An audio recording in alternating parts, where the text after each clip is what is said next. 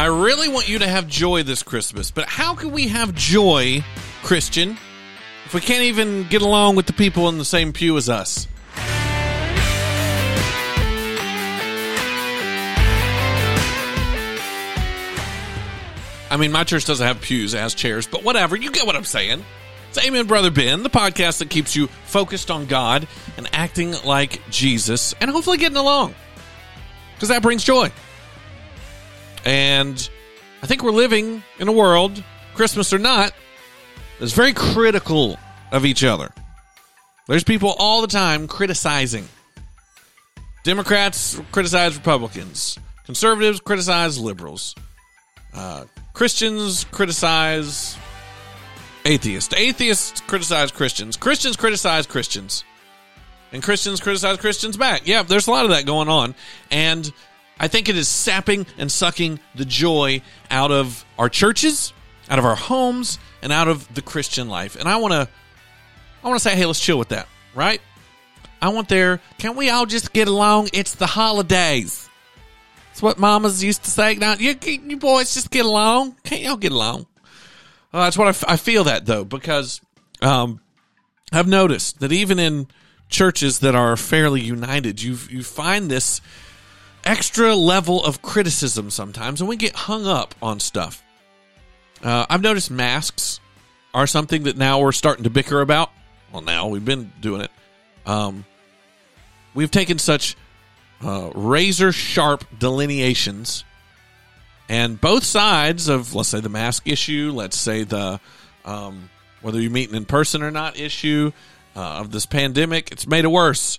Um, we've been fighting this year about, should we say Black Lives Matter, uh, or should we do something different? Uh, is it good to be woke? Is it bad to be? I mean, the church is, is fighting all the time. And I wanted to read to you, and I'm just going to be a lot of scripture today. I'll go ahead and warn you. But, uh, to wrap up this week on joy, I just want to read some scripture and, and take a look at it. It's Romans fourteen. Romans definitely one of my favorite books of the Bible. We did a series on it uh, a while back. I'll try to remember to link that in the description because uh, we just went through the whole book of Romans, and it was awesome. But, well, at least in my opinion, it was awesome. Um, but Romans fourteen talks about the danger of criticism. Let me read this. I'm going to read the New Living Translation. It says, "Accept other believers who are weak in the faith, and don't argue with them about what they think is right or wrong. For instance, one person believes it's all right to eat anything, but another person believes with a sensitive conscience uh, to only eat vegetables.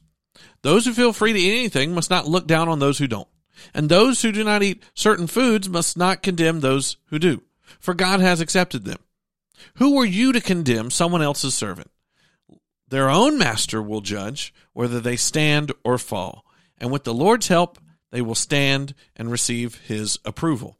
So there are certain things. This, this gave a particular uh, relevant uh, issue of the time, which was uh, the diet. You know, Jews had a certain diet, and Gentiles or non-Jews had a different diet. And they started to bicker because now the the, the Church of Jesus Christ was Jews and Gentiles.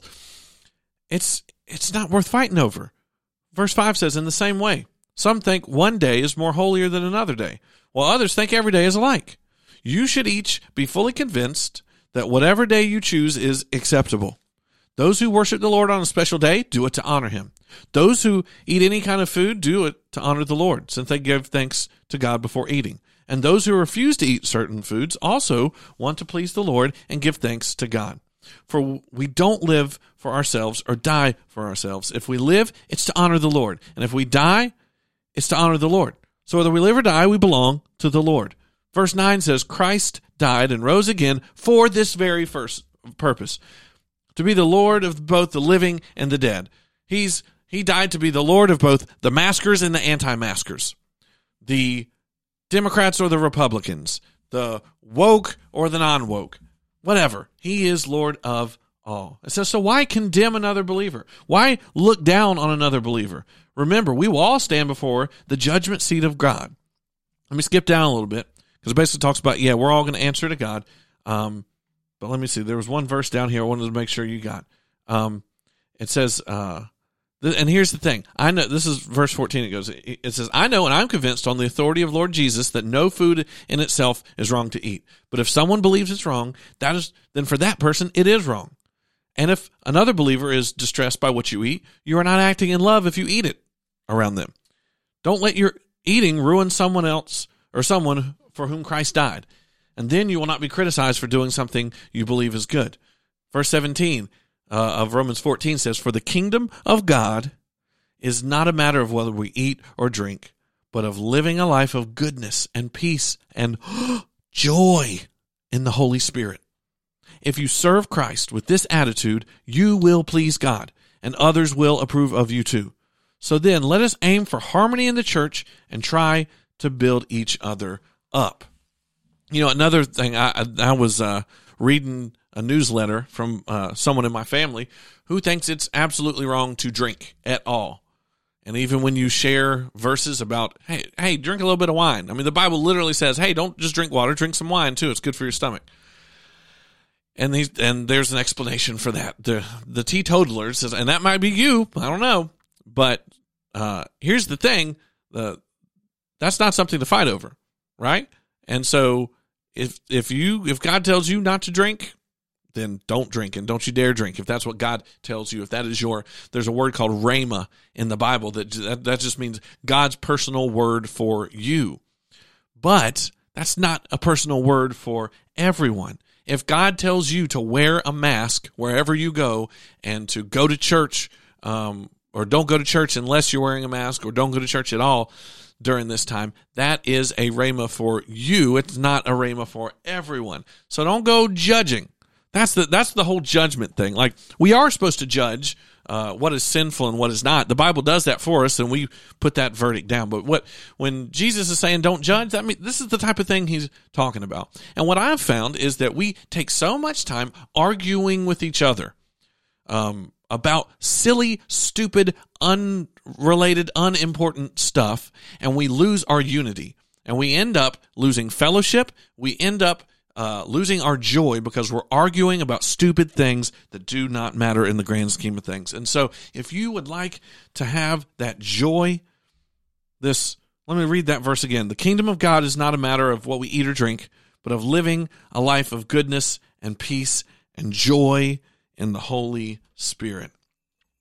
So if you want to, you want to have some more joy this Christmas season, stop arguing about everything. Overlook something. There, trust me. I see stuff on social media. I hear things in conversation all the time, and I'm like, yeah, I don't agree with that at all. That is a whole half gallon of stupid right there. But you know what? I'm not going to argue about it. They didn't ask my opinion. I got to be humble enough to say, they didn't ask me. If they ask me, I'm going to tell them. If not, we're not going to argue about it. And guess what? That has brought so much joy into my life. Trust me, there's more than enough uh, primary important things like the The gospel of Jesus Christ. It's worth arguing over, worth debating over, worth taking a stand on. Don't get yourself spread so thin with the little stuff that you sap the joy out of your life and out of your Christmas. I hope this week you take these things and you've been putting them into practice. And my prayer for you all weekend long is going to be, I'm going to be praying that my podcast listeners experience joy. Joy, unspeakable joy. But if you'd like to speak about your joy, or anything else, I would love to hear from you. amen ben dot com. You can uh, send me a voice message if you want. I can play that back on the podcast. That'd be cool. Um, or just social media, email, whatever. I'd love to talk to you. Thank you so much for listening.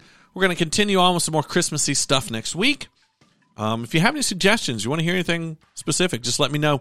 Again, amen ben dot com.